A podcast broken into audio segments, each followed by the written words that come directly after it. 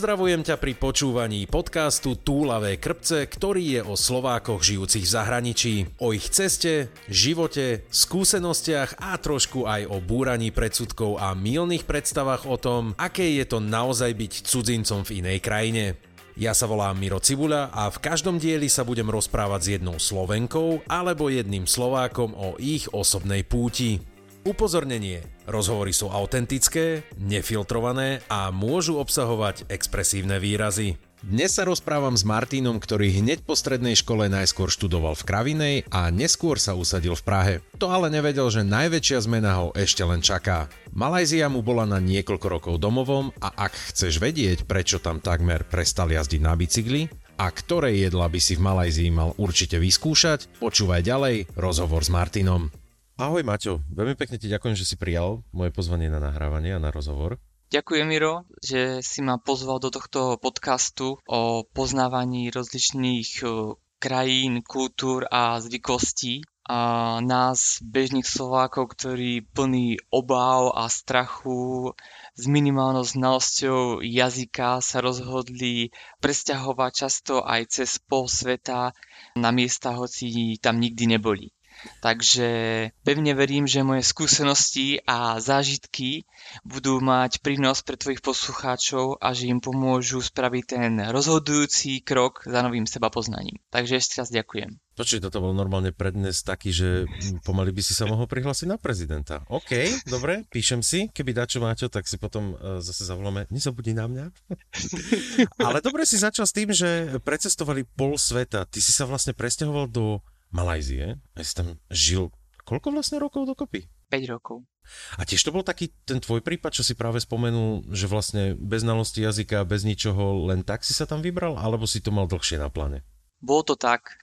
Bolo to tak vlastne, že ja som vlastne študoval v Českej republike mm-hmm. a uh, potom išli pracovať s priateľkou do Prahy a tá naša úroveň e, angličtiny bola veľmi biedná a chceli sme proste začať konečne proste poriadne rozprávať sa anglicky. A pomohlo by nám to vlastne aj v práci. A to bol taký jeden z impulzov, prečo sme sa rozhodli, že poďme niekde. A ja som tak ako nad tým dlho premyšľal a ona hovorila, že poďme do Ameriky, to bude super, samozrejme, tak to je ideálne, nie? Všetci ideálne, vedia anglicky, áno. tak poďme tam. No ale mňa to tam úplne neťahalo, tak som si ho poďme do Ázie. No a jedno obdobie som hľadal prácu novú a nemohol som nič na Prahe nájsť a naskytol sa projekt e, ísť do Malajzie, pretože vlastne ja pracujem e, vo firme, kde máme pobočku v Malajzii a oni si tak, tak ja neviem, no tak skúsime to. A do Malajzie, kde to je vlastne? A tak ako samozrejme po pár mesiacoch debát a rozmýšľania sme sa rozhodli teda, že ako do toho pôjdeme. Mm-hmm. Nebolo to úplne jednoduché, ale potom si povedali, že ako dobre, ideme do toho. No vravíš po pár mesiacoch, ako dlho ti trvalo od toho prvého impulzu, kde OK, tak mohol by som ísť žiť a pracovať do Malajzie, až do momentu, kedy si naozaj vystúpil na letisku v Malajzii a si povedal, že OK, tak toto je môj domov na najbližšie roky. Asi tak zhruba pol roka to trvalo. No, to je dosť krátka doba, by som povedal. Čiže priateľku si asi dosť dobre presvedčil. Um, my sme boli tak obaja naladení, že proste chceme niekde ísť, len sme nevedeli presne kde a toto. Jediný problém, čo vlastne bol, že ja sa tam presťahujem a čo teraz ona. Uh-huh. To ako nejak sme riešili, že ako vlastne ju, ju dostaneme tiež tam. To bolo jediný také akože také veci. A druhá vec bolo to, že predsa idem do Ázie, ja som bol naďalej v Turecku na dva týždňa na dovolenke. Takže to bolo také akože dobré, ale proste idem, uvidím. No toto je dobrý aj bod, ktorý si spomenul, lebo väčšinou to tak býva, že keď je pár, tak jeden dostane pracovnú ponuku, čož super, lebo tým mm. pádom áno, vieš, že tam máš zabezpečenú prácu, prípadne možno aj zamestnávateľ ti niečo pomôže s vybavovaním, ubytovania, už čokoľvek, ale presne čo s tým druhým. A ako toto u vás vyzeralo, že čo, čo s tým druhým, čo to priateľka, ako verím tomu, že je schopná vie si nájsť robotu a podobne, ale predsa len v inej krajine si to hľadať, ako ste vyriešili tento problém? Problém bol oveľa ľahší v tomto prípade, pretože uh, my sme pracovali v nejakej spoločnosti. Aha. Ale hľadala prácu a podarilo sa jej vlastne nájsť pozíciu inú v na, našej firme, takže to bolo ako veľmi dobre, len problém bolo to, že ona musela pracovať pre európsky čas. Uh, takže okay. aj keď potom prišla za mnou už po pretože ja som sa tam vlastne, uh, začalo sa to všetko riešiť o nejaký, nejaký jún asi, dostal som sa tam v polovici mm, novembra a ona vlastne prišla za mnou niekedy koncom, niekedy v januári to bolo. Problém bol vlastne jediný v tom, že vlastne ona musela stále pracovať v tom európskom čase, takže keď prišla tam, tak vlastne pracovala po obede. Mm-hmm. Takže do obeda mala viac akože voľná a pracovala vlastne po obede. Tak to byť nejako taký malý problém, ale nebolo to nič, nič strašné, no ako čo sa nedalo prežiť. A tak hlavne, kým to nebol časový posun, ako čo som už aj počúval niekoho, že OK, pracujem, dajme tomu v americkom čase, kde akurát keď tu si všetci pomaly líhajú, tak tam sa všetci budili a naopak. Čiže kým je to takto pol dňa posunuté, tak ešte relatívne sa s tým dá. A bolo to teda tak, ako som aj spomenul, že zamestnávateľ vám pomohol vybaviť si a nájsť si nejaké ubytovanie, alebo či dal prácu a prišlo ti, že no, ubytovanie si hľadaj sám.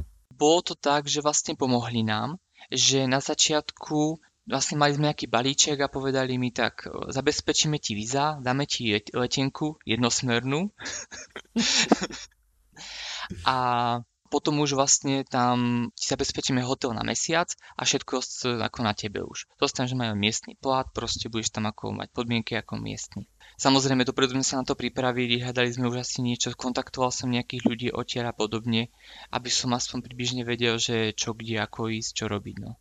Takže už si si nejaké to základné zmapovanie spravil mm-hmm. a v princípe v tom, tom čase, keď ste sa na to pripravovali, čo si spomínal, že cirka tak pol roka, no, sa v človeku vybudujú také nejaké predstavy. Predsa len Malajzia, ako si spomenul, že priateľka tiež povedal, že a to ide vlastne. Našinec, keď si predstaví Malajziu, tak nejdem hovoriť za každého. Ja by som si predstavil, že OK, trošku iné podnebie, trošku viacej vody tam je asi, trošku teplejšie by som povedal, trošku viacej dažďa, ale no moja prvá predstava by bola fajn, super, takže vlastne každý večer po robote sa môžem hodiť na pláž tvoje predstavy boli predpokladom trošku iné a keď si to potom porovnáš s tým, aké to bolo po príchode, keď si tam naozaj dorazil, sa tie predstavy tvoje líšili alebo boli rovnaké, prípadne aké si ich rovno aj mal? Bral som to asi tak, ako hovoríš aj ty, že vlastne, jasne, je to v pohode, je tam teplo, tam vlastne nič nepotrebujem, zbalím si proste dve trička, zoberiem si peniaze a idem, nemusím to nejak riešiť. Vybavené? Takže ako v pohode, no jasné, vybavené. Pláž bude blízko, to si ako tiež užijem, to už som sa tešil, ale tie prvé momenty... Ono to bolo celkom jednoduché v tom prípade, že ja som sa tak navadil, že uvidím, čo bude. Uvidím mhm. proste, ako sa to vyvinie a podľa toho sa budem snažiť proste prispôsobiť a, a nevedel som presne, ako dlho tam budem.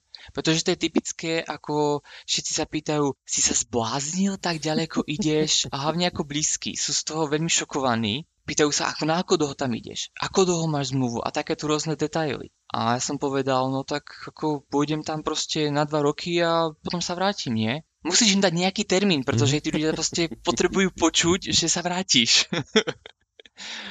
Takže to vlastne, sme sa takto ako poriešili a išiel som s tým, že ako ako Ideš sa vynie situácia. Nie, nie, ja som tam išiel s vedomím, že tam idem, ak sa mi tam bude páčiť, tak tam zostanem aj dlhšie, ale potreboval som niekomu proste povedať, že tam budem dva roky. Jasné. Takže takto si, takto tu odhalujeme tajomstva. Ano milá rodinka Martina, keď to počúvate, vedzte, že nie jasná vec. je, to, je to príjemnejšie nastaviť ľuďom nejakú dobu, nejaký termín, pretože väčšina Slovakov, alebo teda väčšina ľudí, ktorí sa odsťahujú potom z domova alebo idú kam si inám, hmm. tak uh, presne takto mi spomínali, že sa ich práve blízki kamaráti rodina pýta, že to prečo ideš tam a prečo si sa... No a zrovna krajina ako Malajzia je pre Európanov, ale zrovna by som povedal pre Slovakov dosť exotická a hmm. tiež si človek povie, že prečo tam zrovna ideš. A mal si nejaký taký prvotný šok, keď si dorazil do Malézia, prvýkrát teda vystúpil reálne z toho lietadla s tým, že nie som tu ako turista, ale idem tu naozaj žiť a pracovať. A zažil si nejaký šok, alebo si to proste zobral iba tak kontinuálne, že si pristal, vystúpil a hm, OK, a ide sa ďalej. Ja sa ešte vrátim k tomu, čo si uh, zmienil, že Treba tým ľuďom proste povedať, že tam ideš na nejakú dobu a nech máš kľud, aby si to ty sám premyslel, či tam naozaj chceš ísť. Pretože ostatní budú presvedčať o niečom inom, ale ty musíš vedieť, či tam naozaj chceš alebo nechceš ísť. Cítiš tam proste vnútri to, že ako niečo ma tam láka, poďme to skúsiť. A s tým, ako som tam prišiel, pretože som nemal nejaké očakávania a hovoril som si, išiel som tam z toho dôvodu, že vlastne bol to projekt. A pak som to bral, že uvidím, úspech bude pol roka, 3 mesiace by som tam fakt zostať nechcel. Pol roka bude úspech, keď bude dlhšie, bude to iba super a popravde bude sa mi to veľmi hodiť aj do životopisu, aj angličtina sa mi zlepší, bude to fajn. Takže keď som tam prišiel, bral som to, samozrejme, na začiatku je obrovské nadšenie. Všetko je Áno. úplne nové, ako na dovolenke, nie? Si tam týždeň, všetko si užiješ, po týždeň ťa to prestane baviť a sa tešíš domov. Presne, presne. E, ono, to, ono to väčšinou tak býva, e, to som počul aj od viacerých a vlastne skoro každý mi povedal, že teš, te, tesne po príchode veľké nadšenie, lebo všetko nové, všetko super, nové, nové skúsenosti, nové vnemy a postupne časom zistuješ aj veci, ktoré ti možno chýbajú na tom Slovensku, ktoré sú trošku ináč, ako si, oča- ako si mal očakávania. No a väčšinou to zvykne bývať takéto prvé prebudenie sa, keď človek začne vybavovať nejaké papiere, nejaké povolenia, nejaké Hej. či už povolenie na pobyt, ak treba, alebo ubytovanie, alebo niečo. Ty si spomenul, že firma ti pomohla s vybavovaním víz. Mm. Bolo to nejaké náročné, celý ten proces, alebo to išlo celkom hladko? To išlo hladko, to v prípade našej firmy je to úplne v pohode, pretože máme veľké zázemie a sme veľmi známi. My sme vlastne ja to kľudne môžem spomenúť vlastne, asi to ničomu nevadí, Nie, uh, že pracujem vlastne v DHL, čo sme vlastne medzinárodná firma, takže uh, s tými vízami to bolo ako dosť jednoduché. Ubytovanie som si mohol vybrať, vybral som si ho hneď pri práci, aby som čo mal čo najmenej ako nejakých starostí. Ako myslím na prvý mesiac, uh-huh. keď som tam prišiel. A s tým, že vlastne človek tam ide, ja som tam išiel ten projekt, išiel som s tou mysľou pracovne a človek musí riešiť proste, kde bude potom bývať a iné veci, takže není tak dovolenkov naladený. Nemá tie plavky prvé vesty pri sebe, že teší sa na to more. musí počkať, aj keď vidí ten bazén pred no. Uh, ubytovaním, takže musí vydržať. No. Ale s tým vízami to bolo úplne v pohode. Víza fungujú takým spôsobom, že vlastne dostal som víza na 3 roky, takže nemusel som nič riešiť. A potom vlastne tie víza ďalej sa predlžovali mi potom o ďalšie 2 roky a potom ich predlžovali zase o 2 roky, takže v pohode. A nejaké ďalšie vybavovania, treba z, no povolenie na pobyt asi nie, keďže máš víza, ale niečo také, že e, bankový účet, poistenie a mm-hmm. podobné srandy. S týmto to ako vyzeralo? To mi tiež pomohla firma, to bolo super, že vlastne účet mi povedali, e, v tejto banke si to vybavíš, išli tam aj so mnou dokonca, že vlastne, pretože keby náhodou ako bolo treba niečo poriešiť. Veľká výhoda Malajzie je to, že uh, je to britská kolónia a všetci proste vedia anglicky. Proste od 5-ročných detí do 99-ročného proste detka. Úplne všetci. Takže to je veľká výhoda, že rukami, nohami a pár slov anglicky sa človek dohodne. No. A ako to vyzeralo treba s tým ubytovaním, keď si si už začal hľadať niečo vybavovať? Pretože to sú väčšinou tiež také rozdiely. Na Slovensku počítaš s tým, že dobre hľadaš si nejaké ubytovanie, pozrieš prípadne facebookové skupiny, nejaké realitky, nejaký bazoš, podobné srandy. Väčšinou sú tie podnájmy buď, že dostaneš celý objekt, alebo aj tie zdieľané byty. Častokrát býva aj tak, že aj keď ideš do podnájmu a celý byt si berieš, tam máš už kompletnú výbavu, nejaký nábytok, nejaké takéto srandy. S čím som sa ale stretol, je to, že v každej krajine je to trošku iné. Tak čím bola napríklad taká špecifická alebo taká zaujímavá Malajzia? Pretože človek má vlastne vždy nastavené nejaké to svoje lokálne myslenie, slovenské, české, maďarské a podobne, tak tam s tým ide, že vlastne hľadá ubytovanie a samozrejme ide na stránky, pozrie si ubytovanie, dobre, to je zariadené, to je nezariadené a podobne. No a tak som si hovoril, ako ja si zariadím podľa seba ako chcem, takže chcem nezariadené. No a prišiel som do nezariadeného bytu a hovorím si, no ale tu není kuchyňa a tu nie sú ani žarovky a není tu vlastne vôbec nič, iba holé steny. A že, aby mi to vysvetlili. A oni, ale to je nezariadený byt, to je normálne. A hovorím, aký je teda pôl zariadený? No pôl zariadený, že máte tie žiarovky tu. A hovorím, aha, a aký je zariadený? No zariadený, že vám tu dáme stôl proste, posteľ a, a kuchyňu. Takže to bol pre mňa ako prvý šok, že aha, takže musíme hľadať trošku inak ubytovanie. A pretože som vlastne e, z Európy, my sme zvyknutí proste variť, tak e, som chcel kuchyňu. Čo bol tiež ako ďalší problém, pretože oni kuchyňu ako bežne nemávajú vôbec. A keď varia, tak majú dvojplatničku. Máš plynovú bombu, ktorú si musíš kúpiť a zapojiť. Čo je ako tiež človek není už zvyknutý, to bolo dávno, keď sme si kedysi išli, kúpili plynovú bombu a nosil no. si si ju 50 kilovú. to bol ako dobrý šok na začiatku. Čiže akože kuchyne ani ako nejaké, nejaká samostatná miestnosť nie sú veľmi, lebo musím povedať, že s týmto som sa stretol aj v Nemecku. Veľa bytov, ktoré som tu našiel a pozeral predtým, než som sa ubytoval, tak mali smiešne malé kuchyne. Akože je to mm-hmm. naozaj, nebolo to, mne to kamarát vysvetloval, ktorý tiež tu žije pár rokov, že v podstate na Slovensku u nás je kuchyňa bola taká tá ústredná miestnosť. Kuchyňa nazvime to aj s jedálňou, hej, alebo teda v podstate s kuchynským stolom s jelenským stolom, že tam sa vlastne sústredovala celá rodina a potom boli ďalšie izby, ale nie je to štandard naozaj v každej krajine, nie je to také bežné. Čiže aj tie kuchyne, ktoré si tam mal, boli veľkosťou aké asi? Také väčšinou, väčšinou menšie, no no, také kutice. Takže tiež si si tam ako kuchár zo Slovenska neprišiel na svoje, hej? No ja som hľadal dlho, aby som si našiel, takže našiel som si potom ako poriadnu kuchyňu, to hej, ale čo viem ako ostatní, čo bývajú, tak ako proste nemajú, ako hovorím, to je proste kuchynský stôl, na ktorom je dvojplatnička a to je proste kuchyňa, no. Uh-huh.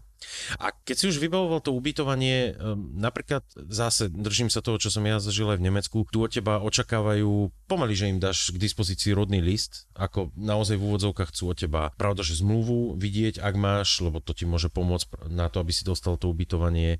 A potom nejaký, že máš bankové spojenie, potom ideálne je, pokiaľ máš ešte aj nejaký neviem ako to nazvať, nejaký, nejaký kvázi sprevodný list do tvojho bývalého prenajímateľa, že že si teda áno, bol u mňa a bol, bol v poriadku. Očakáva sa niečo takéto aj v Malajzii od teba, alebo je to v podstate, že ozveš sa, pokiaľ si schopný platiť, dobre, fajn a vybavené? Tak, pokiaľ si schopný platiť, tak je to vybavené. Čiže nejaké zázemie, background checky a podobné srandy tam nikto nerieši. Jediná vec, čo zistujú, tak ako pracujete, kde pracujete, a keď človek povie, že robí v DHL alebo že povie, že robí v IT, tak sú s tým úplne v pohode vysmiatí a fajn. A väčšinou oni majú také myslenie nastavené, že keď príde nejaký Európán, tak logicky ten má veľmi veľmi veľa peňazí a ide si tu kúpiť všetky ostrovy, to je ako úplne jasné. Takže keď ho vidia, tak iba sa spýtajú, kde pracuje a je to všetko. Ale ostatní pretože vlastne Malajzii už tri rôzne národnosti, Číňania, Indovia a Malajci, tak napríklad tých ostatných prekvapujú oveľa viacej, ako viac zistujú, čo a podobne. No. A koľko ostrovov si si ty kúpil? Zatiaľ 10 a plánujem ďalších 15. Výborne. A, takže Samozrejme, a počuli ste to tu prvé, milí poslucháči, pokiaľ sa niekto chystá na dovolenku do Malajzie, stačí sa ozvať Martinovi a, a on vám dá k dispozícii možno jeden zo svojich ostrovov. Ale späť do reality. A okrem takéhoto vybavovania typu ubytovanie, čo je teda základ, ktoré potrebuješ, už keď si to mal vybavené, spomínal si aj, že s nejakým bankovým účtom, s vízami ti pomáhal zamestnávateľ. Bolo to tak aj, čo sa týkalo nejakého zdravotného poistenia, alebo to tam je zase tiež iba nejako ináč riešené, ako to my poznáme? Ja sa ešte vrátim k tomu ubytovaniu, mm-hmm. prepáč. Keď som prišiel, tak samozrejme som zistil, aké sú najmy a tie najmy sú nám oveľa nižšie ako tu, takže napríklad na začiatku sme platili vlastne nejakých uh, 400 eur asi mm-hmm. uh, za ubytovanie a pretože tam vlastne není veľký rozdiel medzi bytom a domom, tak samozrejme hovorím si, Martin môže mať dom, tak ideme do domu, nie? tak som si prenajal dom dvoj, jednoposchodový za 400 eur mesačne, nejakých 150 metrov štvorcových, proste obrovský dom, čo bolo ako veľké nadšenie na začiatku a nedošlo mi, že treba ju upratovať a že tie miestnosti nie čo využiť. Mm. A tiež som trošku v kútiku duše dúfal, že niekto možno príde, ale nestalo sa to. Takže to sme sa potom, potom po roku presťahovali vlastne do bytu vlastne. Mm-hmm. A tam tie byty sú vlastne takým štýlom riešené, že to vlastne ako kondo, alebo ako by som povedal, 3-4 paneláky a obohnané potom so strážnikmi. Tam proste je to takto riešené, pretože tam kedysi bola veľká kriminalita. Mm-hmm. Takže pre niekoho to môže byť ako šokujúce, že vlastne nedostane sa do svojho objektu len tak jednoducho, musíme proste čipovú kartu a podobne, sú tam strážnici, ktorí chodia v tom objekte vlastne a podobne. Takže to je tako tak, ako že pre niekoho môže byť zaujímavé. No. no to ti teda poviem, že to môže byť zaujímavé a to ťa tam akože tak strážnici si ich teraz predstavujeme s nejakými polautomatickými zbraňami alebo strážnik taký ako u nás, že možno s pelendrekom a nejaký 80-ročný pán. Sú to mladí, ako v pohode úplne, ale mm, nemajú ani pelendrek, nemajú nič nemajú ako nič, ale proste majú uniformy a už to vzbudzuje také niečo, že proste už tam sú. Majú a, a odvahu. Ich, Áno, áno. a vlastne sa aj prechádzajú po tom objektu, takže keby sa im niečo nepáčilo, pretože vlastne v tom objektu máš zadarmo, alebo v rámci toho objektu máš vlastne o, bazén, to je bežná vec úplne, o, fitko, takže keby náhodou niečo ako tam robil nejaký bordel, tak ako to tiež tam ako upozornia, že takto. OK, OK, to, tak znie, sa... to znie teda veľmi príjemne, hlavne e, vlastný bazén, vlastné fitko, no je, je, to, je to fajn, to bolo ako naozaj výborné, no. Pretože... To si asi v dome nemal. to práve nemal, preto som sa presťahoval o tom. no a teda to zdravotné poistenie alebo niečo podobné, je tam na taký štýl alebo na nejaký podobný spôsob, ako to poznáme zo Slovenska, alebo je to nejaký úplne iný spôsob, úplne iný prístup, na ktorý sa treba najskôr nastaviť? Na to sa treba nastaviť určite, pretože Európa je veľmi sociálna, zdravotná, proste fakt tu máme rôzne benefity, že veľa aj prispievame, ale veľa aj dostávame. Tam proste zdravotné poistenie ako, dá sa povedať, že skoro neexistuje. Teraz sa to ako postupné roky ako viac ako, že dostáva do podvedomia, aby si ho ľudia ako dávali aj nejaké sporenie dôchodkové a podobne, ale väčšina ľudí to proste ako nemá. A nejaké sociálne veci ja sa priznám, že ani prvé neviem. Napríklad, keď prídeš o prácu, tak úrad práce asi ani nemajú, podľa mňa. Nie som si istý, toto ako, fakt ako okay. neviem, ale nejakú podporu alebo niečo asi, asi moc nedostaneš. Alebo úplne, úplne strašne minimálnu by som povedal. A o niečom takom ako PNK a podobne, alebo keď si chorý, že zostane, no v podstate to je PNK, mm. Že zostaneš doma, s tým si sa stretol, alebo vieš, ako tam funguje, alebo mal si to šťastie, že ťa to naozaj obchádzali tie choroby a nemusel si to využívať?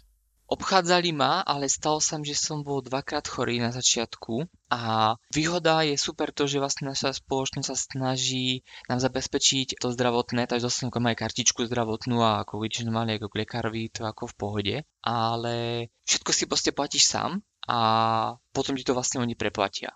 Iba niektoré úkony sú hradené priamo to bol dobrý tiež veľký šok, aby si to ľudia uvedomili, že keď je niekto chorý, tak u nás proste ješ lekárovi, on ti napíše týždeň, týždeň si doma nejako vyležíš sa, oddychneš si nie, prípadne ešte ti ešte ďalší týždeň, po dvoch týždňoch ideš vysmiatý do práce. Tam prídeš, dostaneš papieriky s milión antibiotikmi a všetkým možným a povedia, zajtra môžeš ísť do práce, dneska ti dám terapenku. Čo bolo akože vážne? Tak som teda išiel, že ako fakt ako ma boli hlava a ako necítim sa dobre, tak teda ako povedal dobre, tak dám ešte jeden deň, ale ako ďalší deň už musíte ísť do práce, pretože, a ako ja poviem, do nemocnice, ale no do nemocnice sa chodí, keby ste boli fakt ako mali, ja neviem, asi rakovinu po operácii alebo nehodu, do nemocnice fakt sa ako nechodí. Takže to bolo také ako nepríjemné, že v práci sa stávalo často, že ľudia proste boli takí ako nachcipaní a proste Takže ten taký stereotyp, lebo to je jeden z takých stereotypov, že hlavne ľudia v Ázii, povedzme to tak, že majú pracovnú morálku na no neviem, či by som to nazval pracovnú morálku na vysokej úrovni, ale proste taký vnútorný pocit, že treba pracovať, aj keď som chorý, pušovať cesto, že vraví, že s týmto si sa v Malajzii stretol tiež, že to potvrdzuje v úvodzovkách ten stereotyp. A spomenul si aj tiež, že Malajzia je, je krajina, kde tri národy na seba naraz, narážajú. Mm-hmm. Aké to bolo pre teba, keď si prvýkrát išiel, dajme tomu, do obchodu a že si si išiel nakúpiť nejaké produkty, alebo, alebo poviem to tak, že sám si sa prechádzal po meste, kde si býval. Stretol si sa s tým, že si tam bol nechcem povedať ako atrakcia, ale že si tam bol práve že osoba, ktorá priťahovala záujem, alebo nikoho to nezaujímalo, pretože to je bežné, že tu behajú hociakí ľudia a nikoho to nezaujíma, že kto vlastne si a skade si je to. Sme tu všetci na jednej kope. Oni sú povestní nakupovaním a do Malajzie chodí veľmi veľa ľudí rado nakupovať. A majú veľmi ako veľké nákupné centra, ako fakt, že veľké. Takže ako Aupark, tu nás tam ich je také, ty si, keď si predstavíš, že neviem, 3-4 Auparky dokopy, tak to je ako, že to ich nákupné centrum. Keď tam prídeš, tak tam proste je ako veľmi veľa rôznych ľudí, aj Európanov, tam to nikto nerieši. Uh-huh. Tam proste to je bežné ale keď ja som chodil nakupovať na miestny trh, čo ja to skôr ako lákalo, takže keď prídeš medzi tých vyslovene miestnych, na to trhovisko, kde mm-hmm. to proste tam mhm. váľa všade možne, proste krajujú tam ryby na mieste, meso pripravujú, muchy behajú okolo a podobne. A moja peťaka povedala, že ako tam teda ako nevstúpi len tak. a zažíva už všetko možné, takže ako som tam bola párkrát a stačilo. Tak tam ako na teba fakt ako čumia obkukujú, že čo tam vlastne robíš, či si ako netrafil. Tajný agent, hej. Hej. No a potom ešte pravda, že keď máš za sebou priateľku, ktorá kričí a vrieska, že tam nechce ísť, lebo proste nie, robím si srandu. Hej, hej, hej. Priateľka teda si zvykla potom postupom času do toho, alebo ako spomína, že aj po tých troch, štyroch, piatich rokoch stále bola taká, že na trh si chod sám. Ako nevadilo jej tam ísť občas, ale potom mi to prišlo ako, že tam už fakt nemusí. Predstaviť. Taká zaujímavosť je vlastne tiež, že uh, vidieť Belocha medzi Aziatmi je ako zvláštne, hlavne vlastne sme vyšší, takže ako vyčnievame, no ale keďže vlastne ona je tiež trošku vyššia ako oni, tak ako budia veľkú pozornosť. Takže... a nebola z toho moc nadšená, takže povedala, že fakt ako tam už chodiť nemusí. Toto je, toto je sranda, že hlavne, hlavne ženy toto zažívajú, či už je to teda v Afrike, či už je to ale aj v Ázii a hlavne pokiaľ ešte, ak mala blond vlasy náhodou, tak e, to Nemala. vybavené. Ale no. aj tak po nej veľmi pokukovali, pretože mala svoje prednosti a ako to bolo pre nich veľmi zaujímavé. Yes, yes. Dobre, aby, sa, aby sme toto nemuseli vydávať po 22. hodine, čo je celkom zábavné, lebo však si to vypočuť môže každý, kedy chce, tak sa trošku ďalším veciam. A teda, keď už aj si prišiel na, ten trh, na to trhovisko a bol si medzi tými lokálnymi, ako bez problémov komunikácie, keď vravíš, že aj po anglicky tam v podstate vie každý od malička, alebo sa tiež tak zdráhali trošku, že kým ťa spoznali, že predsa len si držali nejaký odstup na začiatku v pohode. Oni proste pristupujú ku každému zákazníkovi rovnako, to znamená, že proste vykrikujú tam samozrejme, ponúkajú to tam a keď vidia, že sa proste nahoza pristavíš trošku a pozrieš na niečo, sa iba pozrieť, pretože pre mňa bolo veľa vecí aj zeleniny, ovoce neznámych. Ja som sa chcel mm-hmm. pozrieť, vyskúšať to, chytiť sa toho, hej na teba skočia a proste ponúkajú všetko možné, takže treba trošku ako si zvyknúť na to, že ako to bude normálne, tak ako sa na to prispôsobiť, odignorovať to a proste zase ďalšiemu stánku a podobne, no. Ale potom som snažil ako tie svoje, ako kde som môžete čo kde nakúpiť, takže v pohode, no. A už keď si aj s tým začal s tým jedlom, predsa len jedlo v Malajzii, či už aj ovocie, ktoré si spomenul, alebo celkovo jedlo, môžeme pri tom zostať je, mm, myslím asi trošku iné, ako sme na Slovensku zvyknutí. Mm-hmm. A čo boli také prvé veci, ktoré ťa hneď zaujali, alebo nejaké ovoci, alebo prípadne nejaké jedlo, alebo opýtam sa na rovinu, na Zilemak, mal si chýbati? no, až tak úplne nie, popravde. Ja. Lebo to som našiel ako odporúčanie top 1, toto si každý musí dať v Malajzii. Určite, určite by som to doporučoval. Je, jedna, jediná vec, čo sa zmenila, ja som nenávidel čili a pikantné. Ale mm. potom som si začal na to zvykať a stalo sa mi, že som iné rok jedol pikantné ako vo veľkom. Potom som mal rok pauzu a z okolností teraz napríklad mám či tiež ako chuť dosť na pikantné. A na sile magie vlastne tiež tam majú ako čas toho. Doporúčal by som to určite, pretože to je kombinácia všetkého možného. Takže určite, ako pre tých fajnštmekrov. Dosť často som aj počul, že vlastne práve v krajinách Zrovna ako je Malajzia, viacej, alebo aj e, z Thajska mi to prišlo odporúčanie. Pokiaľ máte tu možnosť, ani nechodievajte do nejakých reštaurácií a podobne, platíte tam zbytočne veľa za to, čo nájdete pri nejakých pouličných predajcoch alebo tých v úvodzovkách fast foodoch na ulici, i keď treba povedať, že to je trošku iný fast food, ako si našinec predstavuje. Mm. Bolo to tak aj v Malajzii, že vlastne tiež si skúšal týchto lokálnych predajcov a kvalitne sa vieš najesť a možno to je ten dôvod, prečo nepotrebujú toľko kuchyňovať? Uh, dôvod je v tom, že oni vlastne je to považujú za veľmi ako dôležité pre nich to je proste ako kultúra, dá sa povedať. Takže oni veľmi radi jedia. To je niečo ako u nás v Európe južania. Tí si proste to jedlo vychutnávajú. To není ako my, že sed, sadneme si, dáme si 5 knedlíkov a zjeme ich za 3 minúty.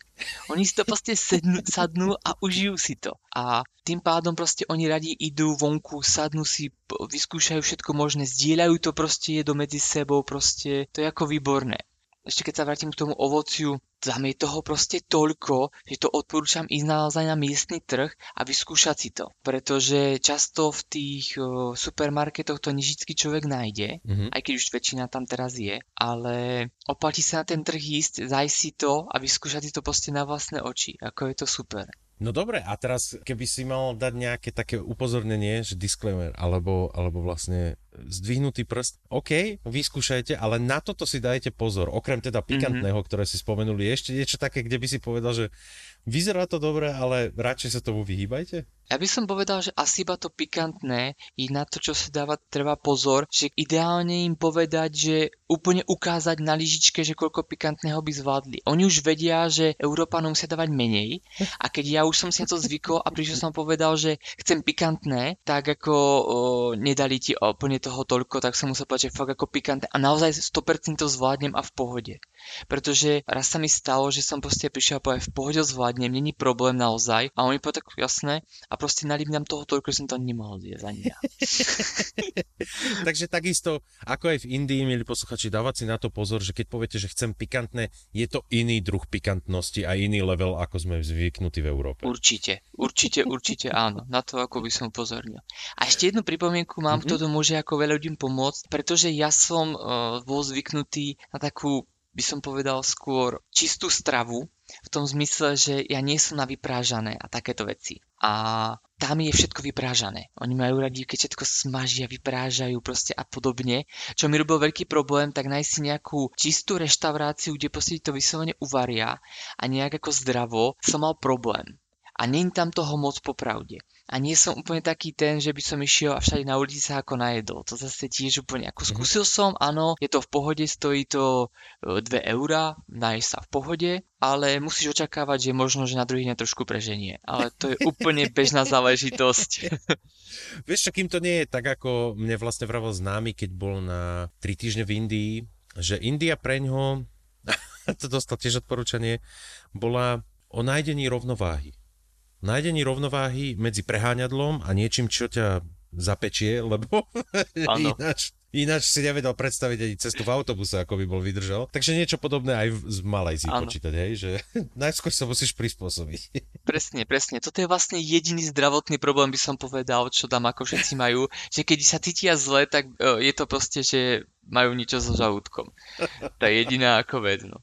Ale inak, čo sa týka týchto rôznych um, ovoci a zelení, tam by som sa ničoho nebal. Ešte ma teraz napadli, tam sú také fazulky zelené, mhm. ktoré smrdia a majú taký, taký zápach fakt ako smradlavý. Niečo to ide ako mm, do sírečkov alebo niečo také. Mm-hmm. U nich to není moc bežné, my sme na to zvyknutí, takže v pohode. To je také zelenina alebo také fazulky vlastne, čo by som odporúčal skúsiť. I keď smrdia, hej? Uh-huh, uh-huh. Je to zaujímavé, ako, určite. Ja teda osobne skúsim všetko, takže, som, takže bych to som, som skúsil. A potom určite, určite, čo odporúčam, ovocie vlastne durian. Je to aj v Tajsku, majú to aj v Indonézii, ale Malajzia to ako veľmi populárna. Je to aj na Havaji, ale v Malajzii majú rôzne druhy. Je to dosť výrazné ovocie, má to takú zvláštnu štruktúru, niekto to popisuje ako smrad od ponožiek až zapachajúceho syra až ku sladkej cibuli. Je to naozaj zvláštne a niekedy to chutí aj trošku ako whisky možno. Je to sladké, je to fakt ako výborné, stojí to dosť. Akože je to také veľké ovocie, by som povedal, ako futbalová lopta. Mm-hmm, okay. To môže byť až veľké, no trošku menšie, to som prehnal. Tak splasnutá Jasné, niečo také, no. Ako uh, kilo stojí asi 8 eur. No, na to, keď si povedal, že nájom ťa stal 400 na mesiac, tak to asi fakt lacné nebude. Toto, toto ovoc není lacné, ale doporučím vyskúšať a sú dva tábory proste, čo ho milujú a čo ho nenávidia. Ja patrím k tým, čo ho milujú.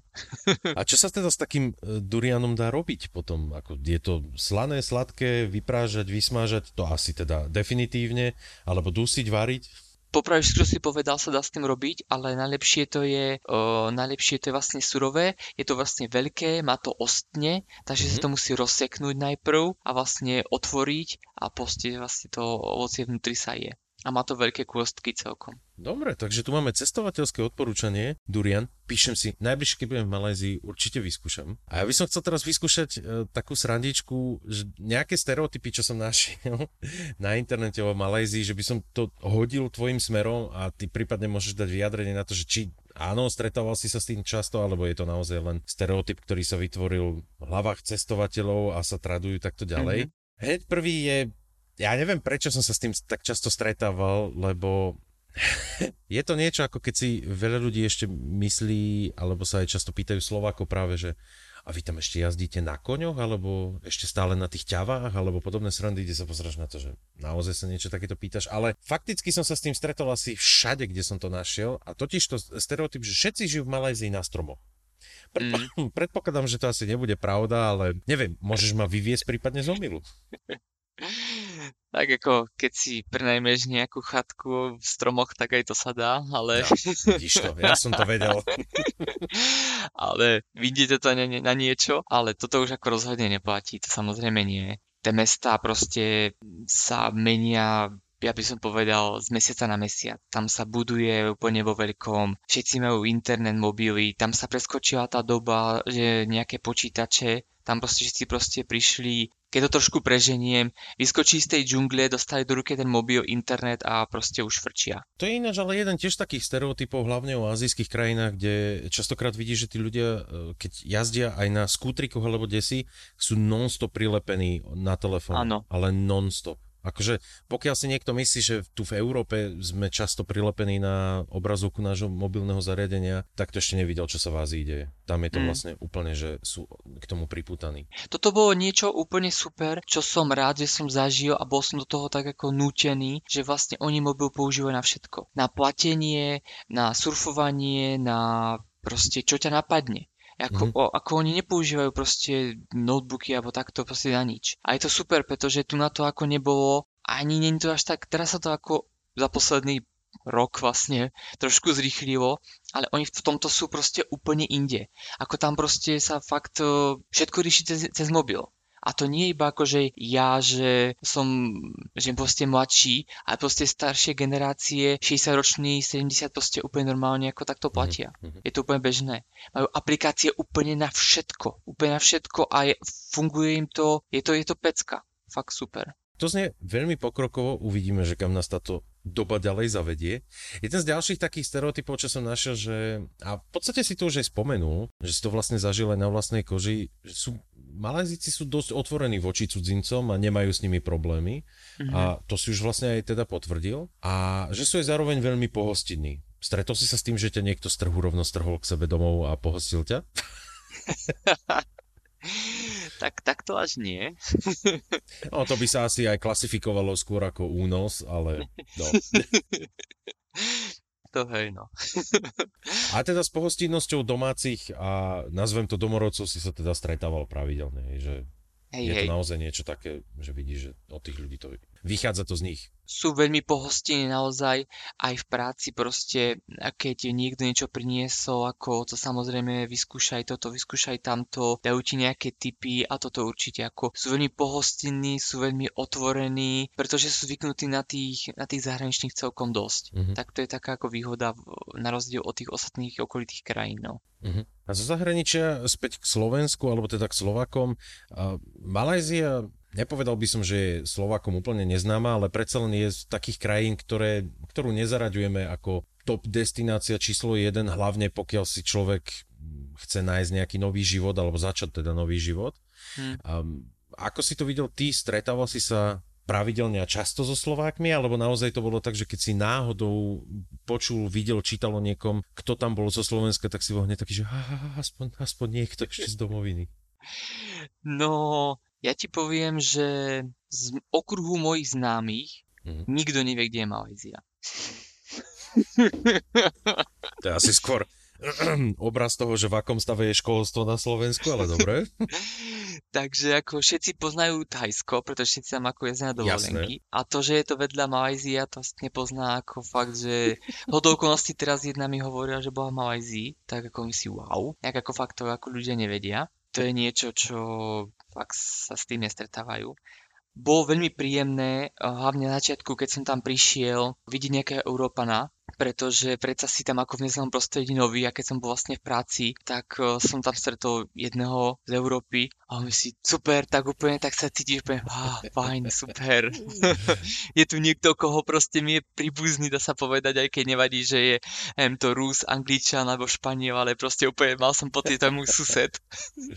A to som mal ako tiež výborný zážitok s tým, že som bol predstavený vlastne svojmu týmu, tak som sa na to samozrejme úplne pripravil. Super, proste idem sa s nimi zoznámiť, tak som nabral to odhodlanie, behol do tej meetingovky, proste každým som podal ruku, baba, chalán, to bolo jedno, spokojný, že som to vyriešil a potom mi kolega hovorí, no ale vieš, tu na ako tým babám by si ako podávať ruky nemalo, to není ako dobre.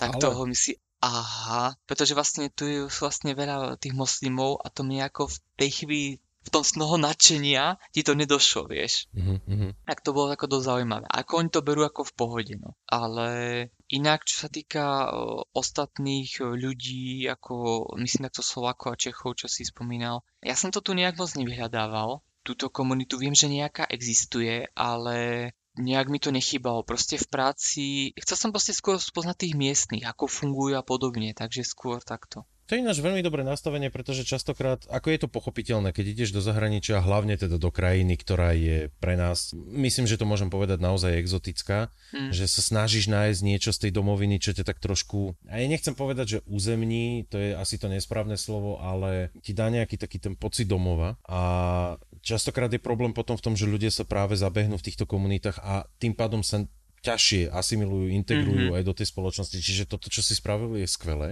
Ale Súhlasím. mňa čo zaujímalo... A ešte, promiň, no. Prepač. Ešte uh, toto je dobrá vec, pretože na začiatku som mal veľký problém samozrejme s angličtinou a s jazykom a hlavne oni rozprávajú ešte iným uh, spôsobom, majú iný prízvuk a podobne, tak uh, ani som moc nechcel proste vbehnúť do tej slovenskej komunity. Chcel som sa viac držať proste tejto a čo môžem dať tip veľmi veľa ľuďom je, keď máte problém s angličtinou alebo s akýkoľvek jazykom a ste, nie ste sám, ste s partnerom, používajte ho doma na denodennej bázi to je úplne výborné, to nám veľmi pomohlo sa naučiť aj nejaké nové slovička a potom aj v práci, keď niekto niečo povedal, tak som napríklad vedel, že ako sa povie slamka, nebol som úplne stratený mm-hmm. a podobne. To je skvelé ináč odporúčanie a práve toto, ešte ja také môžem tu hodiť, pokiaľ sa človek učí nejaký cudzí jazyk, je dobré si nájsť niekoho, kto rozpráva tiež v tom cudzom jazyku, ideálne pokiaľ má niekoho, koho je to materinský jazyk a pri konverzácii si napríklad povedať, že pol, 3 hodinu, hodinu sa budeme rozprávať len v tom jazyku a nevycúvať z toho. Mm-hmm. Čo znamená, že aj keď ti nenapadne nejaké slovo, tak nepoužiť anglicky, slovenský, akýkoľvek iný výraz, ale snažiť sa držať v tom jazyku, pretože ty sa potrebuješ prepnúť do toho rozmýšľania a je jasné, aj po slovensky sa ti stane, že ti vypadne nejaké slovo.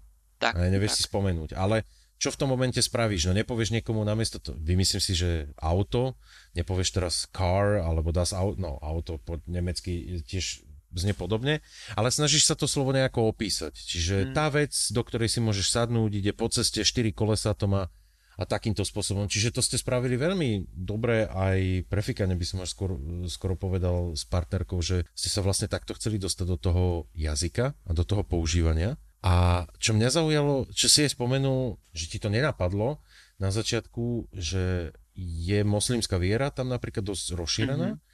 A tým pádom, že nám nepodávať ruky. Čo sú ešte napríklad také veci, na ktoré by som si ja mal dávať pozor, keby som tam išiel a že by som náhodou niekoho neurazil, ak ti niečo napadne.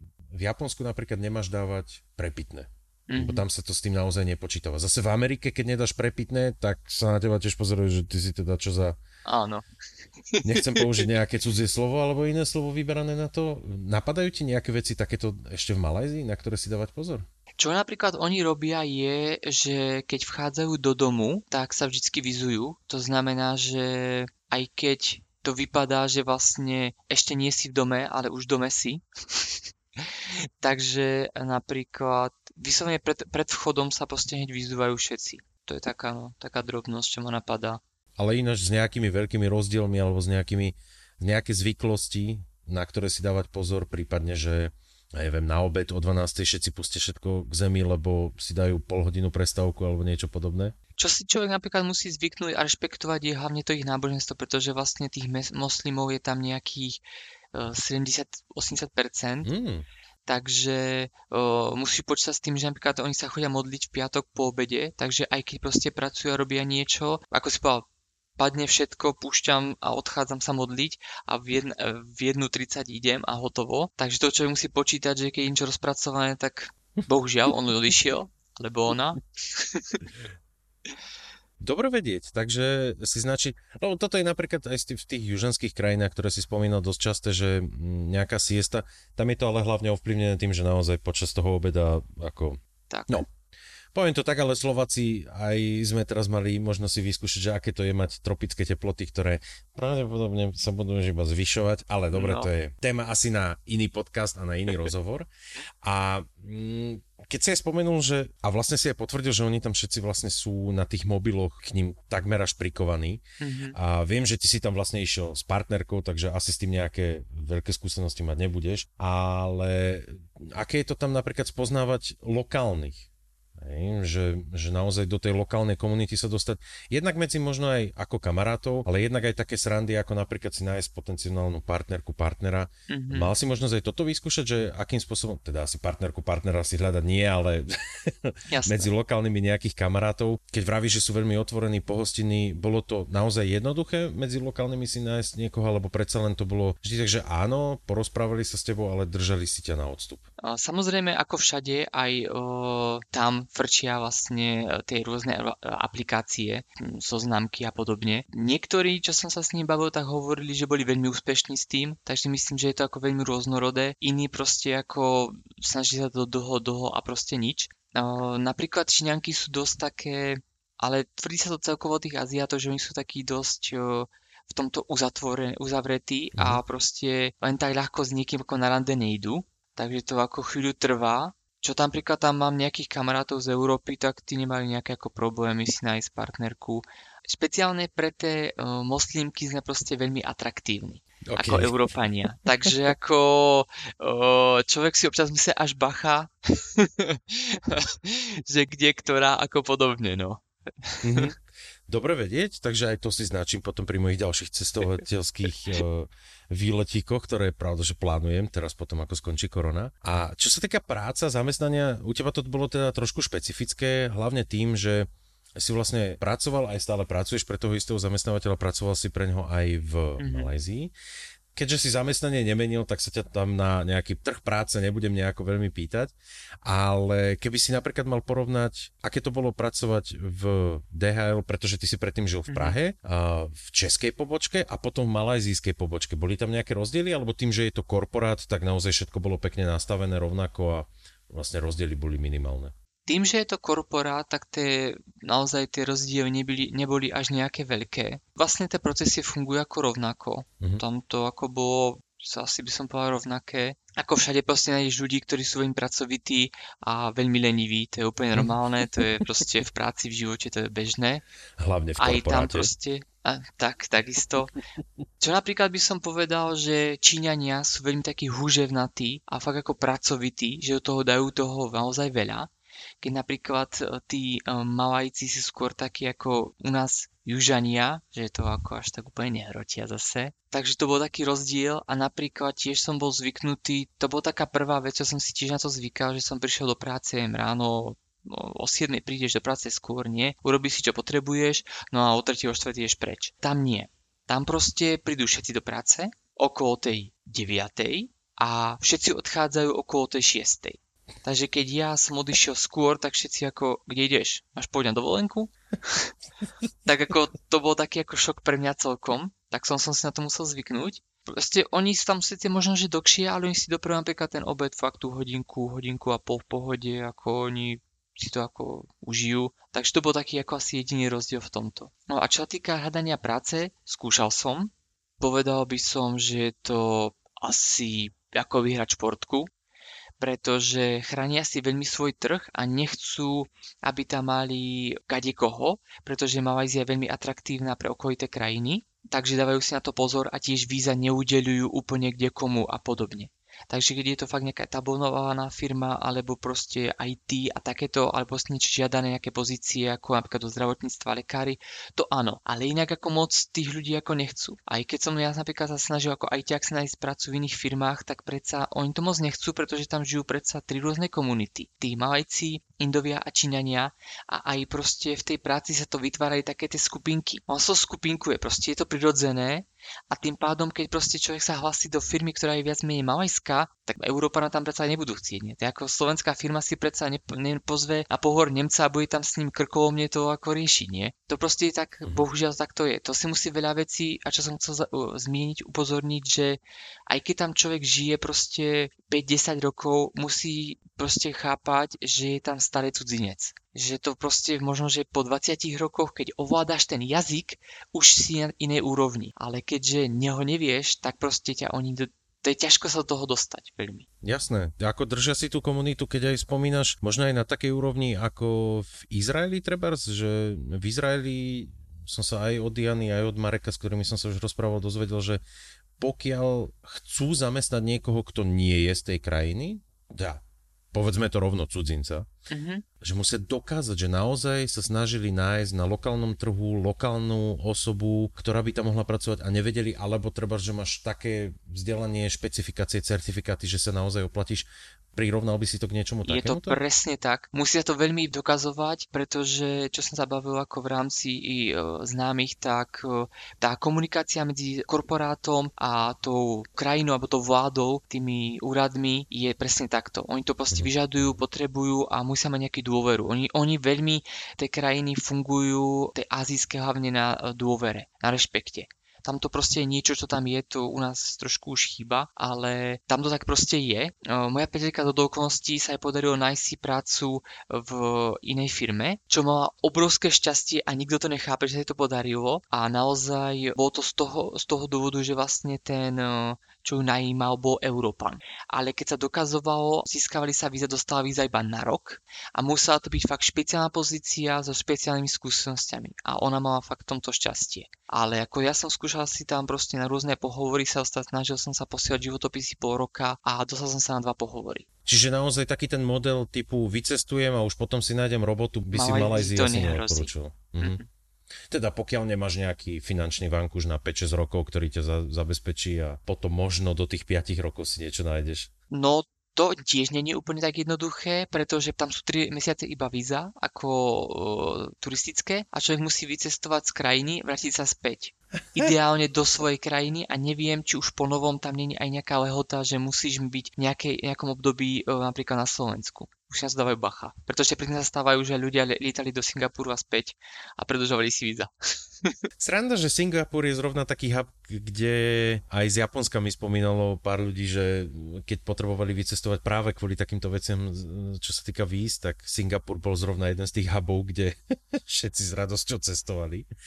Aj keď vraví, že teda spomenul si tam, že sa že troška ten rešpekt sa viacej na ňo pozerá, a môžem si to teda predstaviť aj tak, ako napríklad v Japonsku, že je dôležité v Japonsku, keď idem ja osloviť niekoho, mm-hmm. si mhm. dávať na to pozor, že akého som pohľavia ja, osoba, ktorú oslovujem, čas dňa, v akom sme spoločenskom postavení, ročné obdobie, či sa mračí alebo usmieva na všetky tieto drobnosti, než vyberem jedno z tých správnych 200 oslovení, alebo to je trošku lepšie a jednoduchšie teda v tej Malázii. Je to jednoduchšie, Japonci sú naozaj takí extrémisti, to áno. Je to, je to, veľmi dobre si to popísal. to si fakt trafil. Malízii toto je jednoduchšie. Napríklad, keď sa vrátim k tomu trhu, tak keď som si zvykol chodiť nakupovať k určitým ľuďom, tak už tá bola tá zájomná dôvera a už proste ani nesnažili tam proste hrať na nejaké ceny a podobne. Už vedeli, koľko čo stojí, už sme proste byli zosúladení a bolo to. A často, veľmi často sa mi stávalo, čo o, pre to si turista väčšinou neuvedomí, ale keď tam človek žije, tak o, oni neďakujú. Oni ti proste nepoďakujú. Oni ti pomôžu, ale oni ti nepoďakujú. Pre nich to je mhm. niečo ako na čo? Oni ti urobia tým činom, vlastne ti urobia, urobia vlastne tú vďaku, takže oni to berú inak. Tak sa často stávajú, že proste oni ti pomôžu, ale ako nepovedia, že ďakujem alebo niečo. Takže keď ty im povieš ďakujem, tak oni úplne wow. Takže to ako veľmi ocenia. Takže neurážať sa, pokiaľ ti niekto nepovie ďakujem za to, že si spravil niečo pre neho, pretože je to tak zaužívané, je to taký zvyk a mm-hmm. proste sa ďakujem. Ďakujem je niečo, čo sa nehádže len tak. Áno. Oni ti napríklad ako niečo, ja neviem, o, niečím ti pomôžu s čímkoľvek, ale otočí sa a ide preč. Mm-hmm. A ty ho tam za sekundu nevidíš. A ty si z toho úplne, že čo?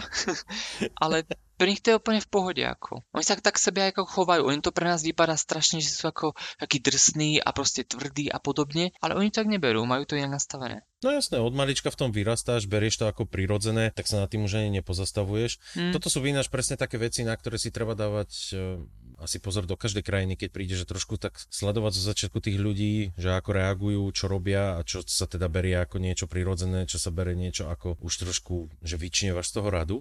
Hej. A vyčneval si aj ty z radu nejakými tvojimi koníčkami alebo nejakými záľubami, ktoré si si treba doniesol ešte z Európy a tam si ich mohol pestovať ďalej, alebo si zrovna sa musel niektorých zdať. Treba si myslím, že napríklad také lyžovanie asi tam nie je veľmi bežné.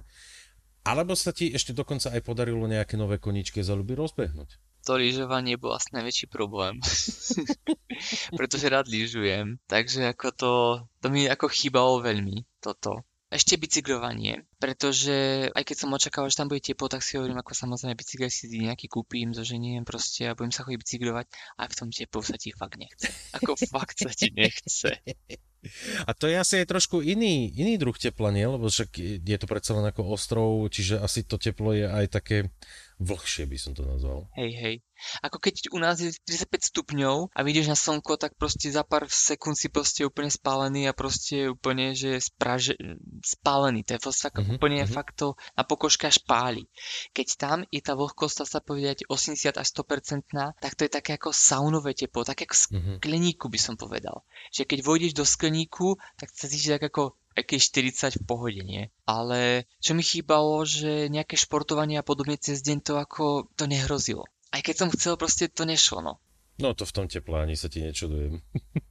ako ja som nepoužíval klímu napríklad, ale to som bol akože taký trošku rarita, pretože miestni ju používajú bežne. A preto som si na to zvyknúť na to teplo, prirodzene. A časom to človeku ani ako nechýba podľa mňa ale naozaj športovať alebo robiť nejaké aktivity cez deň, co sa ti proste nechce. To ako fakt sa ti nechce. No. Čo som si veľmi ako sa mi zapáčilo, chodil som o, každý víkend, o, ja to volám, že do miestnej džungle, tak keď sa ideš naprieť do parku. Mm-hmm. Ťažko sa to vysvetľuje, ako že ide sa prejsť do džungle, pretože každý si to predstaví, že sa ide stratiť v nejakom Amazone. Presne to som si ináč akurát predstavil. No. Ale oni tam naozaj nemajú les, oni tam majú džungľu. No. Takže išiel som sa do džungle priznať na 2-3 hodinky, čo sa mi ako veľmi páčilo, proste majú tam nejaké tie okruhy v tom meste, pretože majú tam dosť zelene stále, čo je fajn. A dúfam, že ako to budú udržovať. Čo sa mi zapáčilo, to som už praktizoval aj tu, že som vlastne uh, mal tie barefoot uh, topánky, tak tam som začal chodiť bosy, to bolo úplne super, to sa mi tam páčilo. Z ďalších vecí, s tou angličtinou sa to vlastne spájalo, pretože chcel som proste zlepšiť tú komunikáciu, tak som sa prihlásil, alebo mi to aj doporučené do Toastmasters. Mm-hmm. A tiež by som to odporúčal veľmi, pretože človek sa spojí s tou komunitou, zároveň uh, zlepší angličtinu a pochopí vlastne, ako tam funguje. To, ako, to bolo super, no. To bolo niečo nové, čo som skúsil, no. A to ma ďalej viedlo, že som začal robiť coaching, mentoring a podobne. Takže to sa snažím v tom vlastne aj ďalej pokračovať tu na a nejak to rozbehnúť ako viac. No. To je skvelé odporúčanie sa zapísať do nejakého lokálneho hm, uh, z, chcel som povedať zboru, ale do nejakého lokálneho krúžku alebo do nejakej skupinky, hmm. nejakú aktivitu a tak sa vlastne zoznámiť aj s ľuďmi a tak vlastne aj dostať ten pohľad do toho života, správania, do tých zvyklostí, ktoré tam majú lokálni. Mm. A pri zvyklostiach by som ešte aj zostal. Malajzia, už sme to tu aj spomenuli párkrát, je krajina, kde sa kombinuje mnoho, mnoho rôznych národností. A ako tam si môžem predstaviť potom napríklad nejaké sviatky, či už sú to Vianoce, Veľká noc, Nový rok, alebo oslovovanie nejakých narodenín, prípadne svadby, pohreby. Predpokladám, že to bude asi trošku niečo iné, alebo je to veľmi podobné tomu, čo poznáme zo Slovenska? Je, máš pravdu, je to niečo úplne iné ako som už spomínal, proste jedlo to je pre nich veľmi ako dôležité. To ako naozaj ísť sa dobre najesť a skúsiť všetko možné, všade možné, to ako určite. Takže vlastne oni veľmi radi oslavujú a teraz keď tak premýšľam, v tých okolitých krajinách to ani není, ale v Malajzii áno. Malajzii oslavujú všetko. Naozaj oslavujú všetko, aj Vianoce. Mm-hmm. Takže vlastne e, moslimovia tí majú Hariraju, takže to vlastne oslavujú mesiac, dá sa povedať. Potom e, majú vlastne čínsky nový rok, to je ďalšia oslava, to je vlastne niekedy január, január, február. Tá Hariraja je niekedy, sa tiež pohybuje uh, maj, jún, záleží. A potom vlastne Indovia majú Tipavali, to majú v novembri, to je tiež veľmi významný sviatok. Popri to majú ďalšie iné sviatky. Takže majú toho dosť. Vianoce nemajú, kresťanov tam moc není, ale oslavia ho tiež s radosťou. takže to ako oni, oni čokoľvek môžu oslaviť, tak oslavujú. A k tým sviatkom je veľmi zaujímavé aj to, že keď sviatok pripadá na nedeľu, mm-hmm. tak máš voľno v pondelok čo je super. Takže napríklad tento rok máme tu veľa sviatkov, ktoré pripadajú na víkendy, čo sú z toho Slovácia tiež nešťastní. Zísť to posun na pondelok a pokračujú. Hlavne to asi treba potichu vraviť, lebo keď to budú počuť Slováci, tak vieš, už, už počujem tých slovenských zamestnávateľov, ako sa trasú. E to nie, to u nás nebude fungovať. Hej, hej. Ale spomínaš teda, že pokiaľ party, nemusí to byť uh, Malorka, nemusí to byť Ibiza, nemusí to byť uh, niečo podobné, treba ísť do Malajzie, tam ano. sa oslavuje naozaj všetko. Áno, áno. A dobrým jedlom. Rozhodne, rozhodne a o, proste oni si radí. Tá komunita je proste pro, nej, pre nich veľmi dôležitá a keď sú takéto nejaké udalosti, tak pozvú všetkých. Ako proste keď o, z okolností o, môj kolega sa tam vlastne oženil mm. a o, som sa ho pýtal, že teda koľko si mal ako ľudí na svadbe, tak ako neviem, tak 100, 200, tak som sa snažil ako nadhodiť, nie? Mm-hmm. On povedal, ako tak, ja neviem, tisíc asi, dve tisíc. A hovorím, čože? A ako? To je možné, to sa nedá. A hovorím, no to prebieha proste aj 2-3 dní, ten víkend a, a proste sú pozvaní úplne všetci, kto prídu, ne, nemusíš ich poznať a proste oni prídu, sadnú, potrasú ti rukou, najedia sa a idú preč. A takto to proste kontinuálne funguje bol z toho celkom čiže, vyčerpaný. No. Čiže vravíš, že keby som stroskotal v Malajzii a nevedel, nemal žiadne peniaze, nič, tak stačí vyhľadávať svadby a tak sa viem prestravovať. Úplne hej? v pohode. Úplne. Dobre. Dobre, takže ďalší zo skvelých typov z podcastu Tulavky. Prosím, neaplikujte to reálne. Neviem, ako by ste dopadli. A keby si mal ty ešte odporučiť napríklad niekomu, že by som chcel niekomu doniesť nejaký darček, nejakú, nejaký suvenír, nejakú spomienku, niečo z Malajzie, mm-hmm. čo ale je na inej úrovni ako nejaká magnetka, alebo tričko, alebo niečo podobné s nápisom. Čo ti príde prvé na rozum, taká nejaká drobnosť? Nemusí to byť Nemusí to byť zase 500 eurová záležitosť, mm. môže to byť naozaj nejaká maličkosť, lokálny nejaký produkt alebo nejaký skôr pokrm, toho by sme sa možno mohli držať, alebo niečo takéto? Asi by som išiel sa do toho jedla. Výborne. Mm. Takže vravíš, že jeden, jeden durian zobrať, hej? I keď asi Áno. cez letisko to zobrať, to by bolo trošku... Durian je niečo, čo je ako veľmi zaujímavé. Potom tu nás sa to kúpiť nedá. Majú tam také veľmi malé banániky, asi, ja mhm. neviem, 10 cm. Tie sú ako veľmi chutné, to sú veľmi zaujímavé. Potom majú tam rôzne o, sušené rybičky, to oni tiež pridávajú do všetkého možného. A sambal je vlastne ich typické korenie o, z čili. Takže nie je to čisto čili, nie, nie. ale je to... A oni Samozrejme majú tých sambalov proste milión, dokážu sa s tebou, to je ako na Slovensku a v Čechách, ktoré pivo je lepšie. Aha, OK. Proste ktorý sambal je lepší a ako to každý spraví a od mojej mamy je lepší, pretože táto robí najlepšie a podobne. Takže toto ako to by som odporúčal. No. Výborne, takže to by som si mohol zobrať ako tak, že pokiaľ by som cestoval cez Malajziu, tak by som sa u každého mohol pristaviť, od každého si zoberiem sambal a potom doma mám výber toho a môžem skúšať, že či bol teda ten najlepší. Určite. Super Martin, ja ti veľmi pekne ďakujem za tieto informácie aj za všetky informácie, ktoré si vlastne teraz podal.